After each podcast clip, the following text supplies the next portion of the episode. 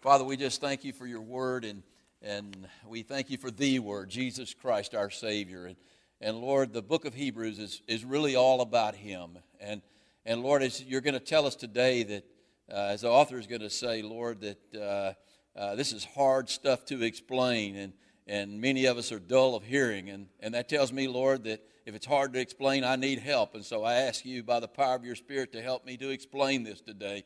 But also, Lord, you tell us that we're, we're often dull of hearing. So I, I ask that you open our ears today. These are deep truths, Lord. We're, we're going to be digging into some deep, deep truths for the coming several next several weeks, Lord. And so we need the power of your Holy Spirit. Lord, these are great truths. They're, they're truths that are applicable to our lives. They're, they're truths that that uh, will change the way we, we uh, do our religion, the way we relate to you. If we can get these things down, Lord, and really apply them to our lives, then, then uh, Lord, we can enter the holiest of holies and be in your presence. And that's where we all want to live, Lord. And so we just ask that you, by the power of your Holy Spirit, teach us these things today.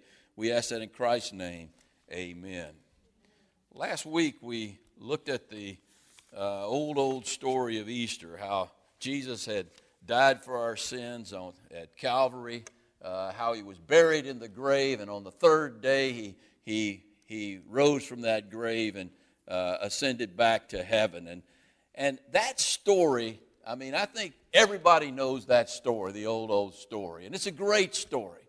But the author of Hebrews would call that story milk milk for babies milk for baby Christians. I mean, we all, we all need milk, and so uh, when we're babies, but at some point, uh, we need to advance past the bottle and we need to begin to eat vegetables and meat. Uh, the author refers to it as, as, as meat. But uh, in today's text, that's what we're going to begin to look at. We're going to begin to, to, to eat meat, the meat of the scriptures. And, and uh, we're going to look at the, I believe the Bible is the Bible, the whole counsel of the Word of God is the greatest story ever told. And so, what we're going to be looking at uh, and learning more about today is the author of that story. The author of the story is none other than the main character of the story. The author of the story is Jesus Christ Himself. And, and we're going to be learning more about Him.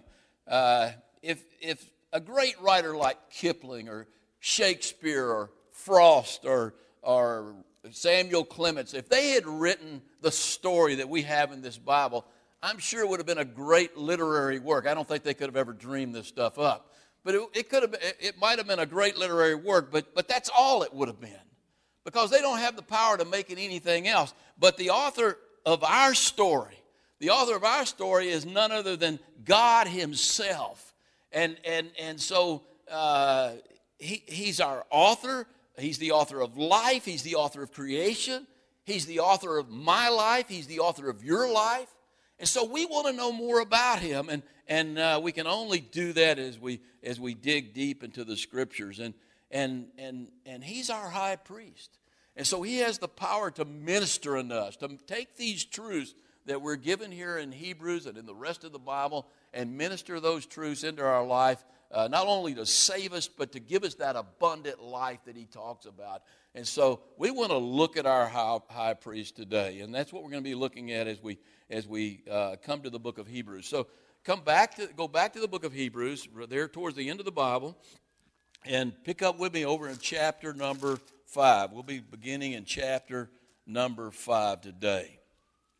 And what he's going to do, he's going to spend some more time here delving into this concept of Jesus Christ as our high priest. But before he does that, or, or, let me put it this way, he's going to talk a lot about Jesus as our high priest. It's almost going to get, you know, I don't want to say monotonous, but we're going to hear a lot about Jesus as our high priest. And so, in the, in the middle of this theological discourse that he's going to give us, he's going to take a break and he's going to give us a warning.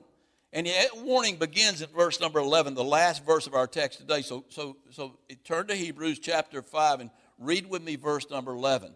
He says, Of whom we have much to say and hard to explain. What I'm about to say, the author is saying, is hard to explain.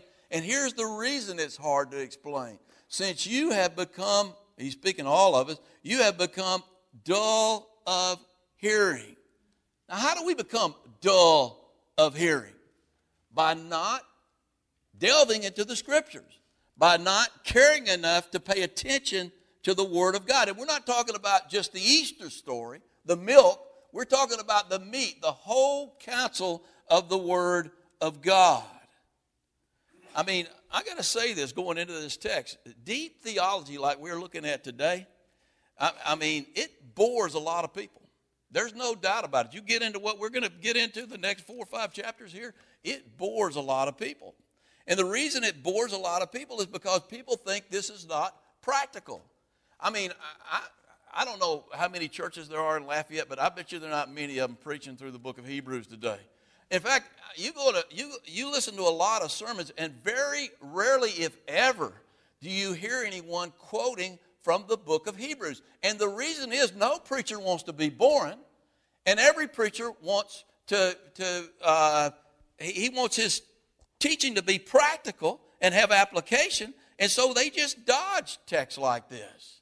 But you know what? It's a mistake on both counts because this is not boring.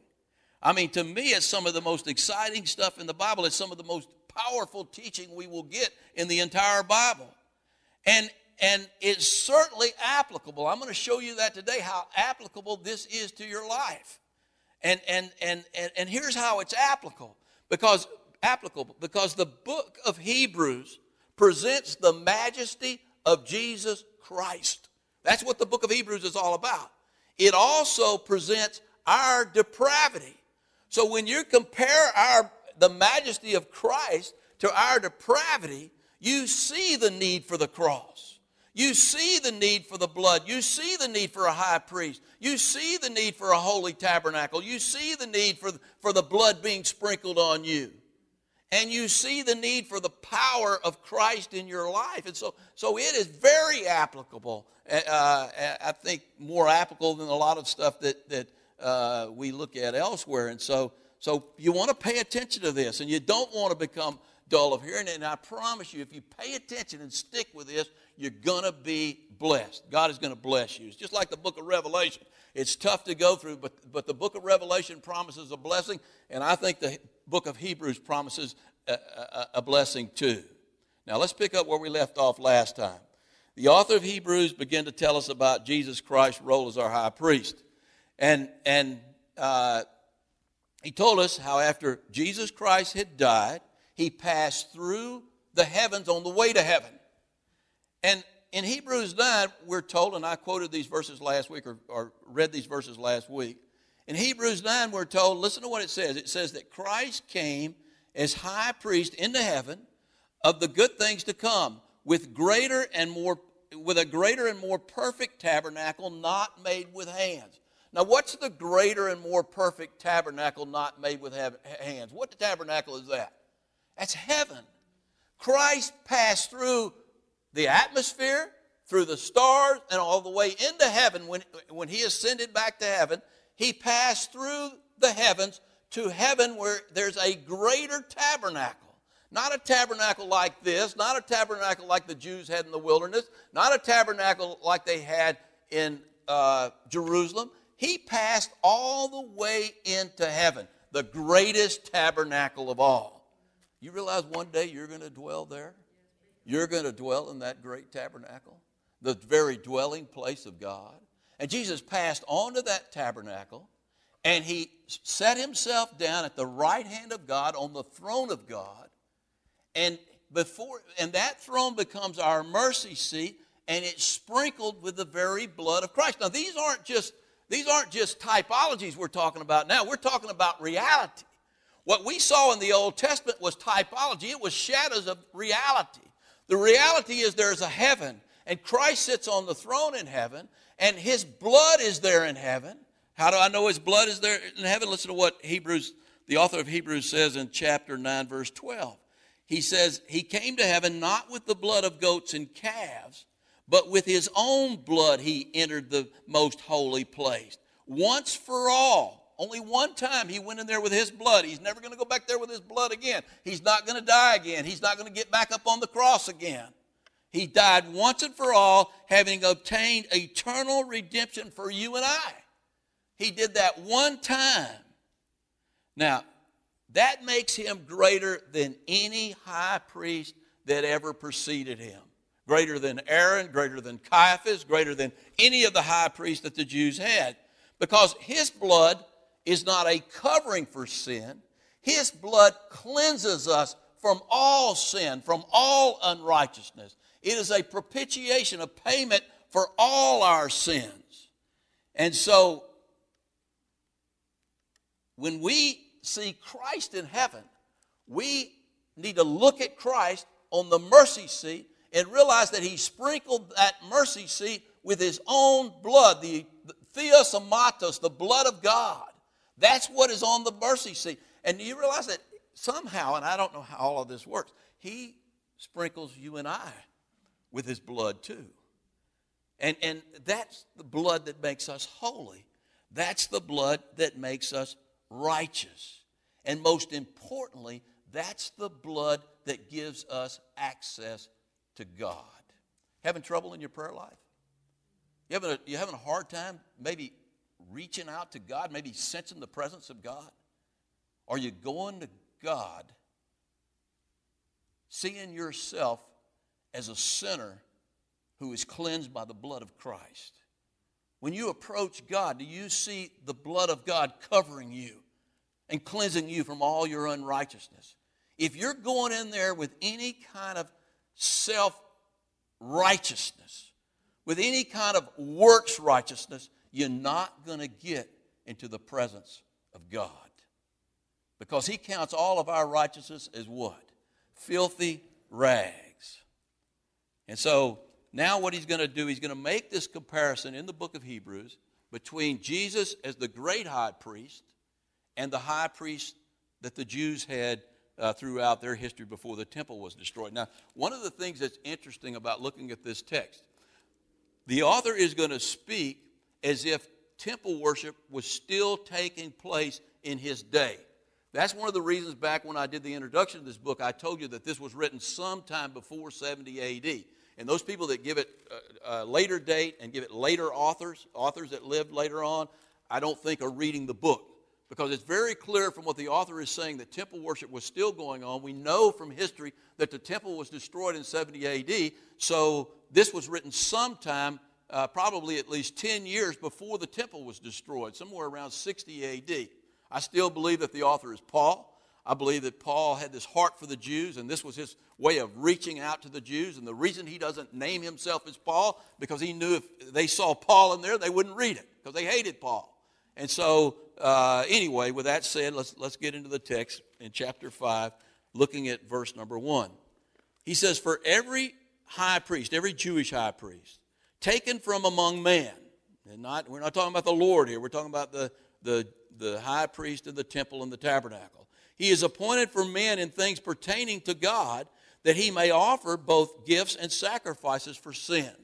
So the high priest, the Jewish high priest, was in charge of administering all the sacrifices. He was in charge of administering the burnt offerings. He was in charge of administering the, the uh, sin offerings. Uh, the, uh, day, on the Day of Atonement, he was in charge of that whole process whereby they atoned for the sins of the nation of Israel. Uh, he administered the wave offerings and the peace offerings, which basically were thanksgiving offerings. He was in charge of all of these things. And, and, and listen to what he says. He says, now this is the way he should have been. He says he can have, notice the tense there. So this is, apparently there was still a high priest then, but he says he can have compassion on those who are ignorant and going astray since he himself is also subject to weakness. In other words, the high priest should be able to have compassion on you because he's a sinner just like you are. He's subject to go, he's ignorant too in some things, and he's certainly going, you know, prone to going astray. And so so he should be able to, to uh, have empathy for your sin too. And look at verse number three. Because of this, he is required. As for the people, I mean, just as he makes sacrifices for sins for the people, he has to also for himself offer sacrifices for sins. So before he could make any sacrifices for the people, he had to be consecrated himself because he was a sinner too. And before he could administer these sacrifices, he had to be made holy by a sacrifice for himself. Now, I'm not going to scare you off here, but let me say this. One of the best things you can do when you're studying the book of Hebrews is study Exodus. Put I, when I first studied, I had two Bibles out. I had I had my Bible open to Ex, uh, to Leviticus and Numbers, and I had it open to Hebrews. When you're studying Hebrews, if you want to get into a real in-depth study of Hebrews, I advise you to read the book of Leviticus. I mean, read it this week if you want to. Great, great reading. Uh, I might still have some of the T-shirts we gave to the people that came on Wednesday night. We gave out T-shirts when we went through Leviticus that said, "I survived a verse-by-verse study through the book of Leviticus." Uh, do we, David, do we have any of those left? I don't know if we have any left or not, but we can get you one. If you want to go study Leviticus and you tell me you've studied it, I'll get you a T-shirt. But it's tough. It is tough. But you got to understand what was going on back then because those were shadows of the real thing. So, what I want to do is back up to Leviticus for a minute. I'm not trying to scare you. Don't leave and walk out now. Hang on with me. We're going to go back to Leviticus and we're going to see Aaron and his sons consecrated for their service as high priest. They had, there had to be sin offerings made for them, and we get a picture of what had to happen for every priest over whoever uh, ministered the sacrifices for Israel. So go back with me to Leviticus. That's the third book of the Bible, all the way back to Leviticus. And go with me to chapter number 8. Leviticus chapter number 8.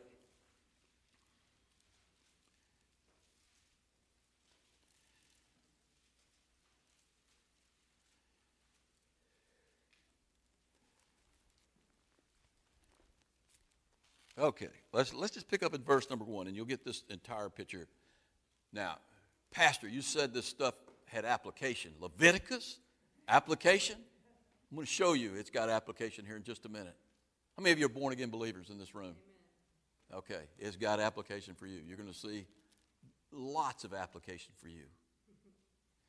All right, he says, And the Lord spoke to Moses, saying, Take Aaron and his sons with him and the garments, the anointing oil, and the bull as a sin offering. Now, what's that sin offering going to? Who's that sin offering going to be for? Aaron and his sons. Two rams and a basket of unleavened bread. And you know what? Here's what had to be tough on these guys. Look at what happens next. And gather all the congregation. All two million Jews are going to watch you uh, be consecrated. So gather all the congregation together at the door of the tabernacle of meeting. So Moses did as the Lord had commanded, and the congregation was gathered together at the door of the tabernacle of the meeting. And Moses said to the congregation, This is what the Lord has commanded to be done. And then Moses brought Aaron and his sons, and he washed them with water. Now, you know, some of you I might do that to too, but uh, uh, I mean, why did he do that? Why did he wash them with water? That, that symbolizes the washing of the word. In other words, what you're doing today, if all of you, most of you raised your hand and said you're a born again believer, you're being washed by the Word of God. You're being cleansed by the Word of God. And so, so they, that's, that's symbolic of what takes place with all the priests of God.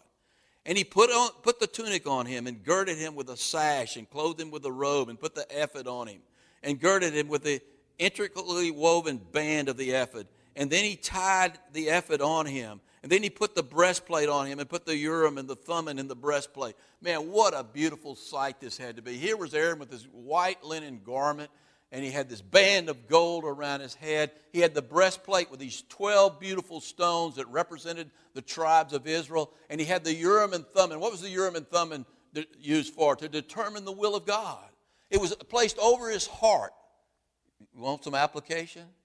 You know how you people ask me how do I determine the will of God? Have have a heart for God. Desire the Lord with all your heart, and, and I mean, seek the Lord with all your heart, and and and uh, He'll give you the desires of your heart. You'll know the will of God if you have a heart for God. If your heart is in tune with God, you'll have you'll know the will of God. Delight yourself in the Lord, and He will give you the desires of your heart. You know, a lot of times the reason we don't know the will of God because the Lord's not on our heart. And, and, and I don't know, he was on Aaron's heart, but this was all, this is the way it should be. And this was the way, this was the picture that was being painted. Aaron should have been white and cleansed, and he should have been cleansing himself with the word. And he should have had uh, the Urim and Thummim in his heart because he, he delighted himself in the Lord. But look at this. He says, and, and he put on he put the turban on his head and on and also on the turban on its front, he put the golden plate, the holy crown that the Lord had commanded Moses. You know, you have a holy crown. You have a holy crown God's given you. You are a child of the King. You are joint heirs with Jesus Christ. Also, Moses took the anointing oil and he anointed the tabernacle and all of that was in it, and he consecrated them. Now, oil in the whole in, in the I gave it away. Oil in the Bible always represents what? The Holy Spirit. And so, what he's what this what this symbolizes here is the fact that the entire uh, uh, all the tabernacle, all the utensils, all the parties were bathed in the Holy Spirit. And then he sprinkled some of it on the altar seven times. That's the number of God, the perfect number. The, full of the Holy Spirit. Anointed, he anointed the altar and all the utensils and the laver and its base to consecrate them. And then he then Aaron's got to have a special filling. And so he pours some of the anointing all over Aaron's head and anointed him, and you can see the oil dripping down his head, down upon his beard. And what does that represent? The filling of the Holy Spirit. Well, you're not ready to minister uh, unto God and to minister unto his people until you're full of the Holy Spirit. Then in verse number 14, now at this point, actually, uh, drop to verse number 13. He says, Then Moses brought Aaron's sons and put tunics on them. He girded them with sashes and put hats on them, as the Lord had commanded Moses. Now, at this point, Aaron's feeling pretty good about himself. Two million people out there watching this process, and here he is in, his, in, his, in this great, glorious garment with his crown of gold on his head. And I mean, he's looking like he's top dog. But then look what has to happen next. A sin offering has to take place on behalf of Aaron and his sons. And so in verse number 14 it says, And he brought the bull for the sin offering. And then Aaron and his sons laid their hands on the head of the bull of the sin offering, and Moses killed it. And then he took the blood. Now, why the blood? Why does there have to be blood in our in in in in the Jewish religion and in Christianity? Why does there have to be blood? Because we're told in Leviticus chapter 17, verse 11, that the life is in the blood. The wages of sin is what? Death. Sin causes death. Only life can overcome sin. And so life has to be taken for sin to be done away with. And so Moses killed it, and then he took the blood and put some of it on the horns of the altar all, all around with his finger, and he purified the altar, and he poured the blood at the base of the altar and consecrated it to make atonement for it. Jump down to verse 23, 22. And he brought the second ram, the ram of consecration. Now, this is, this is going to be the, the uh, burnt offering. He's, he's offered a sin offering, and now he's offering a burnt offering. And he brought the second ram, the ram of consecration. Then Aaron and his sons laid their hands on the head of the ram, and Moses killed it. And he took some of the blood, and look what he does. He put the tip of Aaron, he put some of it on the tip of Aaron's right ear, some of it on his thumb of, of his right hand, and on the big toe of his right foot. Now, what, what did he do that for? Because everything that Aaron was to do was to be holy. Whatever he heard, wherever he went, wherever he touched with his hands, it was to be holy. And the blood is what makes it holy. Aaron couldn't make himself holy. It was the blood that made Aaron and his sons holy. And so uh, he, he, at this point, here's Aaron with, he, he's in these beautiful garments. Now he's got blood on his, on his uh, uh, ear and on his thumb and on his toe.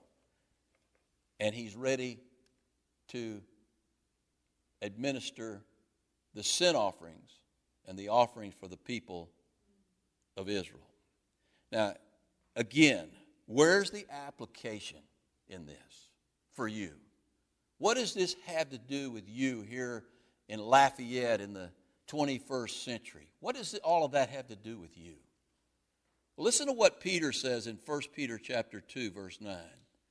He says you, you who are born again, you are a chosen generation. You've been chosen by God. A royal priesthood.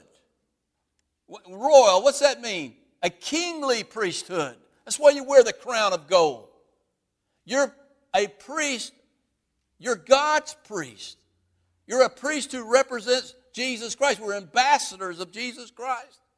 We're a royal priesthood, a holy people. How many of you are holy people? Raise your hand. You're all holy people if you're born again. If you raise your hand and say you're born again, because you don't make yourself holy, it's the blood that makes you holy. You're God's. What's it? He, Peter describes what a holy people is. You're God's own special people. And you've got a purpose. And Peter tells you the purpose that you may proclaim the praises of him who called you out of darkness and into his marvelous light. That's the application.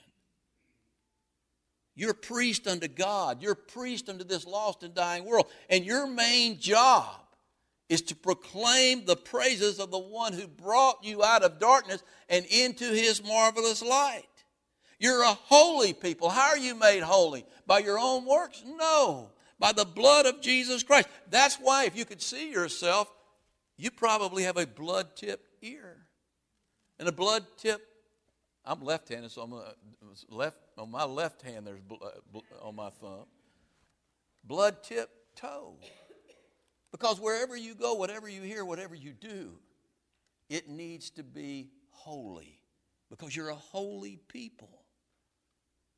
And you know what? The problem is sometimes that we forget what the priest the Paul's day in the first century had forgotten that we're sinners just like the people we minister to. We sometimes think that we're better than people. We sometimes think because we've been saved now, it's us against them. That's not true. Hey, we're to, we're to proclaim uh, the praises of Him who took us out of darkness, and we're to tell people how He took us out of darkness. That's our job. Our job is not to present ourselves as being better than other people.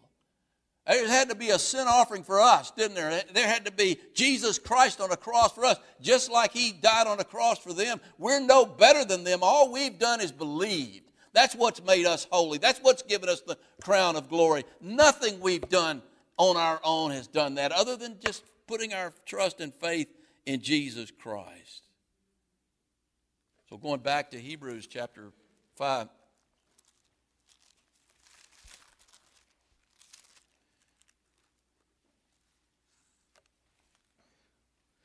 He's still talking about the earthly priest here, the Jewish priest. In verse number in verse number 4 he says, "And no man takes his honor to himself, but he who is called by God, just as Aaron was." I mean, Aaron didn't make himself priest. He didn't appoint himself to be high priest. Moses didn't even appoint him to be high priest. Who appointed him to be high priest? God appointed him to be high priest. You don't get the honor of being a priest unto God by anything you do. You don't call yourself to be a priest. God called you, God hunted you down when you were running as fast as you could from the Lord. He drew you near to Him and saved you by His blood. You didn't call yourself, He called you. Many are called, the Bible says, but few are chosen. Now, I believe in choice. I believe you all have a choice, but man, God has a way of making you make a choice. I think most of you are born again. It, it, you, you had to come to a point where you said uncle. And, and He knows how to make you say uncle, to make that choice. Now, what He's going to do now, He's going to move from the type of high priest to the real high priest. All of this stuff is shadows. All the Jewish tabernacle, if you, if you read if you read Leviticus and you read Numbers, those are all shadows. And, and they're fun to read because it's, it's like a mystery that you can read and you can figure out what applies to Christ, what applies to us, what applies to God. I mean, all of these things are embedded in there. And it's all shadows of realities. But now we're going to look at the reality, and this is the meat.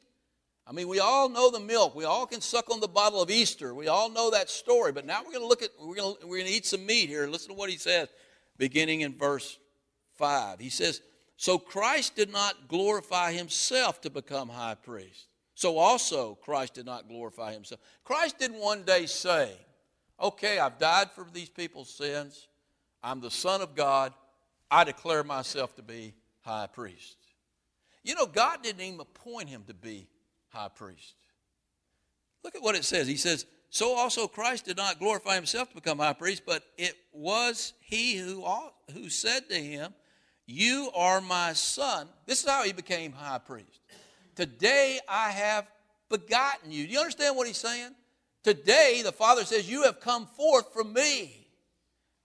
To, you are born to be high priest. I mean, you came forth from me to be high priest. One of the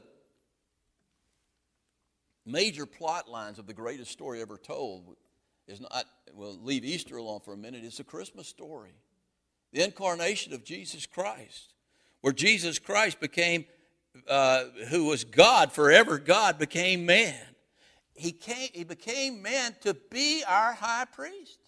That's, his, that's who he is. That's not a title of something, a, a title or, or a position. That's who he is by nature. He is our high priest. And he's a high priest like no other. Look at verse number six. And he also says in another place, You are a priest, in the Psalms, you are a priest forever according to the order of Melchizedek. You are a priest forever according to the order of Melchizedek. Who in the world is Melchizedek. I'm going to tell you. Every, before we get there though, every good author, or most good authors, uh, incorporate some kind of mystery or mysterious character into their narrative. You know what? The Bible is full of mysteries and mysterious characters. Give you some examples. I mean, what took place in the Garden of Eden, a snake talking to two people? That's pretty mysterious to me. Is it to you? It's pretty mysterious to me how stupid Adam and Eve were to eat that fruit when they were living in paradise. That's, that's a mystery to me. Why in the world would they be so stupid? I guess it's really not a mystery because I know I would have done the same thing. And you would have too. But there's all sorts of mystery in the. Do you realize that the gospel is a mystery? When you read Genesis, Exodus, Leviticus, Numbers, Deuteronomy. There's no word gospel there. You, you, you really, when you read the Gospels, it doesn't say much about the gospel. The gospel is a mystery. It's only, it's only really revealed to us in the epistles. And so the gospel itself was a mystery. The church, was the church a mystery? How many times did the word church appear in, in the Old Testament? Very few times. Jesus only spoke of the church a couple of times. It's only through the epistles that that mystery of the church is revealed to us. You talk about mysterious characters. There are all sorts of mysterious characters in the Bible. The angel of the Lord is a mysterious character. I mean, this guy, Enoch, who walked with the Lord and he was no more. Man, I would like to be mysterious like that, wouldn't you? Just walk with the Lord, and one day the Lord said, Boy, you're walking good, George. You're out of here. You don't even have to die. That's what the rapture is. But It might happen any day now. Uh, there's all sorts of mysterious. Those sons of God that mated with the, the, the, the, the uh, women, the daughters of men, they're pretty mysterious and produced the Nephilim. That's, those are mysterious people. Uh, the prince of Persia in the book of Daniel, this, this mystical character that comes on the pages of the book of Daniel, who in the world is he? Uh, uh, and then you get this guy, Melchizedek. I mean, who is Melchizedek? Well, we first hear about Melchizedek over in Genesis chapter 14 You remember the story? Uh, there was a war between the Canaanite kings. And Lot got caught up in that war, and he was on the losing side. And so he got captured by the winning kings. And so Abraham gathers up an army of his servants, only 300 men, and they go out against this giant army. But they have, because God's with them, they have this great victory. And they defeat the Canaanite kings, and they, they take a great spoil, and Lot is rescued. And Abraham is back at his camp, and he's celebrating the victory. And all of a sudden, this strange character shows up Mel, Melchizedek, Melch Shalom. He had two names Melchizedek, Melch Shalom. Uh, Melchizedek, king of righteousness. Melch Shalom, king of Salem, or king of Shalom, king of peace. So he has two, he has two names. And Abraham recognizes him right away. And it's strange to me that Abraham recognizes him. Not only does he recognize him, he gives him, uh, the, the priest Melchizedek blesses Abraham, and then Abraham gives him a tenth of the spoil. That's where we get our first picture of, of the tithe. And so, who is this guy? Well, a lot of scholars believe that he's a type of Jesus Christ. That he has to be a type. Now, we're going to look at Melchizedek more when we get to chapter number seven, but, but uh, let me say there's no way he can be a type of Jesus Christ. He has to be none other than Jesus Christ. He has to be. If, he, if he's not Jesus Christ, then we don't have a Trinity, we have a four person God. Because Melchizedek is God. We see that. He has to be God because he has no beginning and he has no end. And only God has no beginning and has no end. Now, let me give you four reasons that I believe that Melchizedek has to be Jesus Christ. First of all, I mentioned it earlier, he was no stranger to Abraham. Abraham recognized him right away. That means he had seen him on several occasions. Who had Abraham seen on several, several occasions who had no beginning and had no end? The angel of the Lord. It was the angel of the Lord who called Abraham and said, I'm going to take you out of the land of Chaldea and I'm going to take you to the promised land. And so he, he, he, he had seen him before. He recognizes him right away. And, and I, I just believe if, if, if, if he had been a stranger, somebody different than the angel of the Lord, he would have said, Who are you? But he doesn't do that. The other thing is, and this is probably the most important piece here Melchizedek has lived forever. Uh, in chapter 7, verse 3, we're told that he's without father, without mother. Now, that causes people problems in, bring, in saying he's Jesus Christ. I'll talk about that in just a second. He's without father, he's without mother, he's without genealogy, having neither beginning nor days, beginning of days nor end of life, but made like the Son of God, he remains a priest forever forever. He's for, always been a priest. So if he's always lived forever and he's in a human form, we got another God on our hands if it's not Jesus Christ. And I don't believe, I believe in the Trinity. I don't believe in a four Godhead.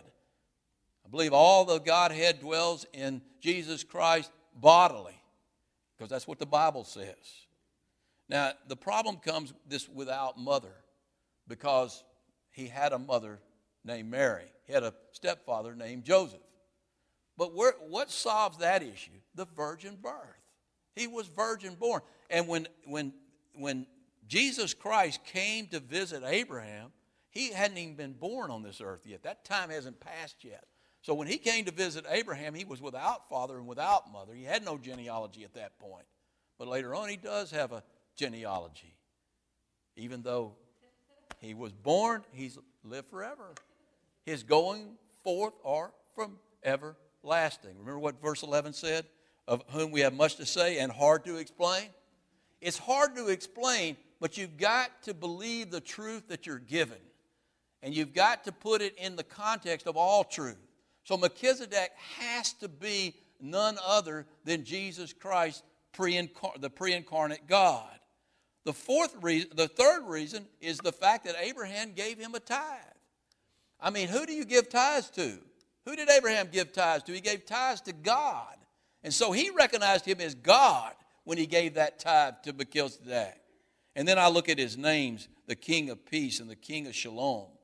Uh, uh, the, the, I mean, the King of uh, Peace and the King of Righteousness. Who is the King of Peace and who is the King of Righteousness? None other than Jesus Christ. So the mystery is pretty easy to solve if you, if you look at it uh, objectively. And if you want to be wrong, you can say it's somebody else. But, but you know the right answer now. All right, let's go to verse number 7. Now, we're back to Melchizedek, who in the days of his flesh, when he had offered up prayers and supplications, in the days of his flesh, when he was living on this earth, Melchizedek lives in heaven, but in the days of his flesh, when he had offered up prayers and supplications with vehement cries and tears to him who was able to save him from death and was heard because of his godly fear. It's a lot of stuff there. What are we talking about here? What event are we talking about? The Garden of Gethsemane. That's exactly what we're talking about. I mean, we're talking about when Jesus was in the garden and he was praying, uh, Father, uh, y- y- can this cup pass from me? Uh, uh, if not, nevertheless, your will be done, not mine. And so he had a chance to bail out here. Now, every good story has a hero. Every good story has a hero. So, so you would think the greatest story ever told would have the greatest hero ever. Hey, it does, doesn't it? Who's the greatest hero ever? What's a hero? Hero is somebody who makes sacrifices for others. Someone who risks everything he has in order to save others. You think maybe Jesus did that? You think maybe he risked it all in order to save you and me? And he could have bailed out. Look what it says there. He says, he says, who was able to save himself from death. He could have walked right out of there and, and said, I'm not going through with this. But he didn't walk out of there. I mean, he doesn't bail out. You know, he was facing such a terrible death on the cross, such a terrible couple of days. He was facing such horrors that he sweated drops of blood. And he was able to walk. He could have walked right out of the garden and said, i am not going through with this. But he didn't. You know why? Because he loves you. Because he loves me. That's why. You know, there are some people who believe those drops of blood that he shed in the Garden of Gethsemane were part of the atonement. You heard of the seven stages of the cross? This is one of the stages. And, and, and people believe that somehow the, the suffering, and, and, and this is hard to explain, that somehow the suffering that he endured at Gethsemane, the suffering that he endured when he was being beaten by the, by the, uh, by the priest, the suffering that he endured when he, was, when he had the crown of thorns laid on his head and he was whipped, tied to that post and whipped, the suffering he experienced when he walked up the, the Via Dolorosa, the suffering he experienced uh, when he was nailed to the cross, they were all kind of co equal in the atonement. They believe that that's part of the atonement. That's why, if you've seen the movie The Passion of the Christ, and this is what bothers me about that movie, although, you know, I almost recommend it because it just shows you the brutality of what he went through. But the message that's being taught there is that each of those stages was part of the atonement.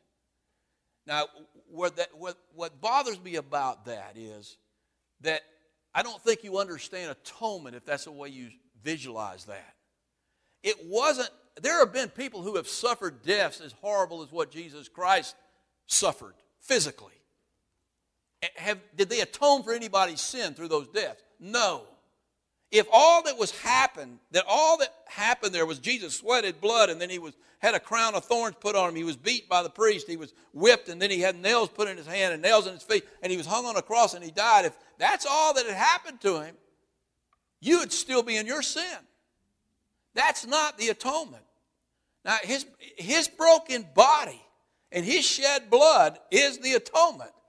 But the atonement took place when your sins and my sins were placed upon him on the cross. That's the atonement. I mean, he wasn't, he wasn't sweating blood for my sins in the Garden of Gethsemane.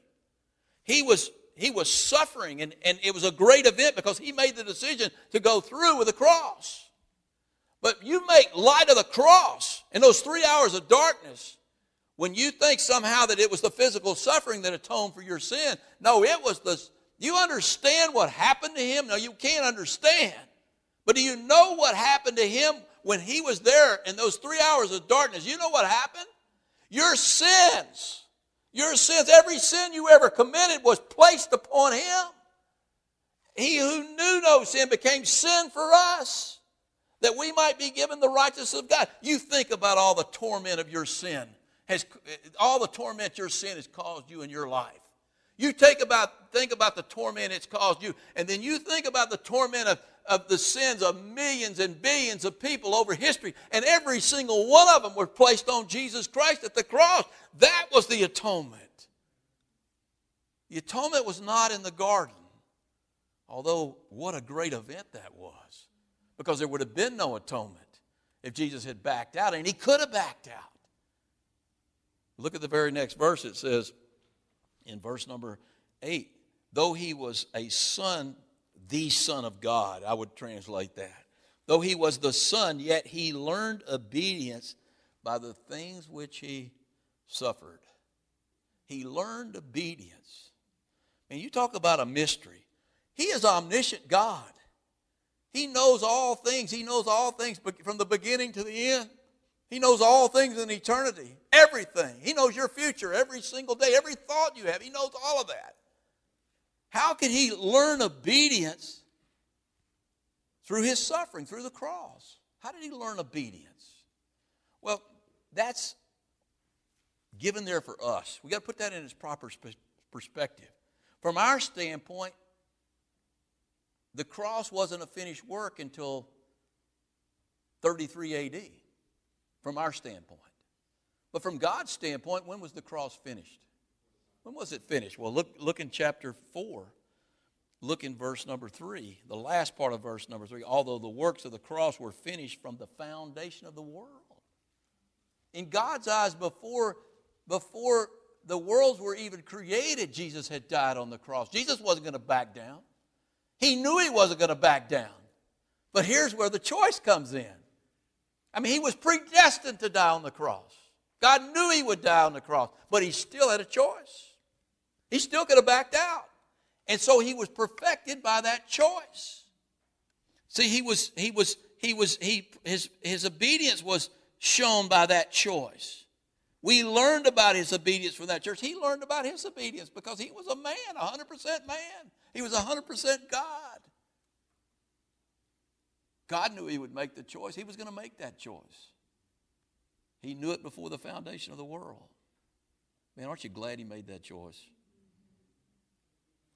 He proved what God knew all along he would do.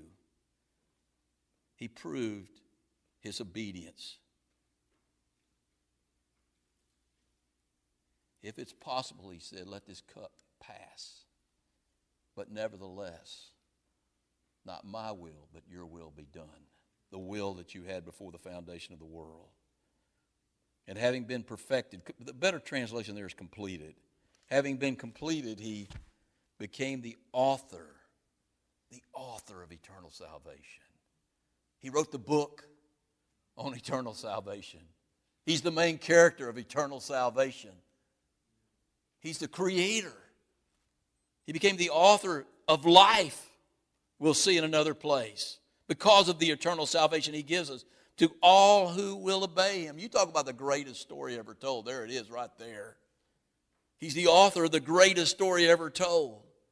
To anybody who will read that story and obey him. That means I've got to do be perfect. I've got to live perfectly. I've got to never fall. I've got to I've got to, to be perfectly righteous. Is that what it means there? How do we obey him? We obey him by what was the what was the sin that caused the Israelites to fall in the desert? Unbelief. What's the opposite of unbelief? Believe. How do you obey Jesus Christ? You believe him. You believe him for everything. You put your faith in him for everything. You put your faith in him for your salvation, for your sanctification, and for your glorification. And having been perfected, he became the author of eternal salvation to those who obey him, called by God as high priest according to the order of Melchizedek, of whom we have much to say, but it's hard to explain. And I got to give you guys credit. You've been listening today, so I'm not going to call you dull of hearing. you have an interest in that, that's great. You know, it bores a lot of people. But this is an integral part of your salvation, this story we're looking at. And this author's got plenty more to tell us. I mean, I mean you got to take a deep breath because he's got a lot more to tell us, and it's going to be hard to, to understand. It's going to be hard for me to explain. And I wish I could do a better job of explaining it. But no matter how hard it is for us to understand, no author wants his story to be dull to his readers especially the author of the greatest story ever told. If, he, if this story's boring to us, don't, we can't blame him, can we? Just blame ourselves.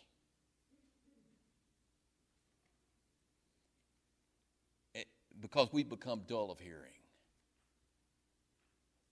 I mean, and that would be sad if that happens to us. Because you know that the author of this story, the greatest story ever told, he's the author of your life. He chose you in him before the foundation of the world to be his child. Man, that story, that story ought to excite us, shouldn't it? That great story, the greatest story ever told. I don't know about you, but I want to know everything I can about the author of this story. I mean, what better, what better pursuit is there than to learn about Jesus Christ? Let's go to the Lord in prayer. Father, we just thank you for your word. We thank you for getting us through this difficult topic, Lord, and we're heading into some more difficult topics in the coming weeks. So I just ask you to just continue to bless our ears, Lord, so we don't become dull of hearing. Lord, that's a choice. We hear so many things in this world that, that uh, draw us away from you, Lord, and these great truths that you want to show us. Father, we, we're just, we're so humbled by who you are and, and how undeserving we are. We're so humbled by your majesty, Lord, and by our own depravity. Lord, help us show us that it's only through your blood that we can enter your very presence into your holiest of holies. Lord, if we see that, then we can come into your very presence with thanksgiving. We can come into your very presence and sense the reality of your being. All because of this great story. All because of what Jesus Christ has done for us. We just thank you for the victory we have in the cross and for his precious blood. It's in Christ's name that I pray. Amen. Y'all want to stand? We'll close in the song.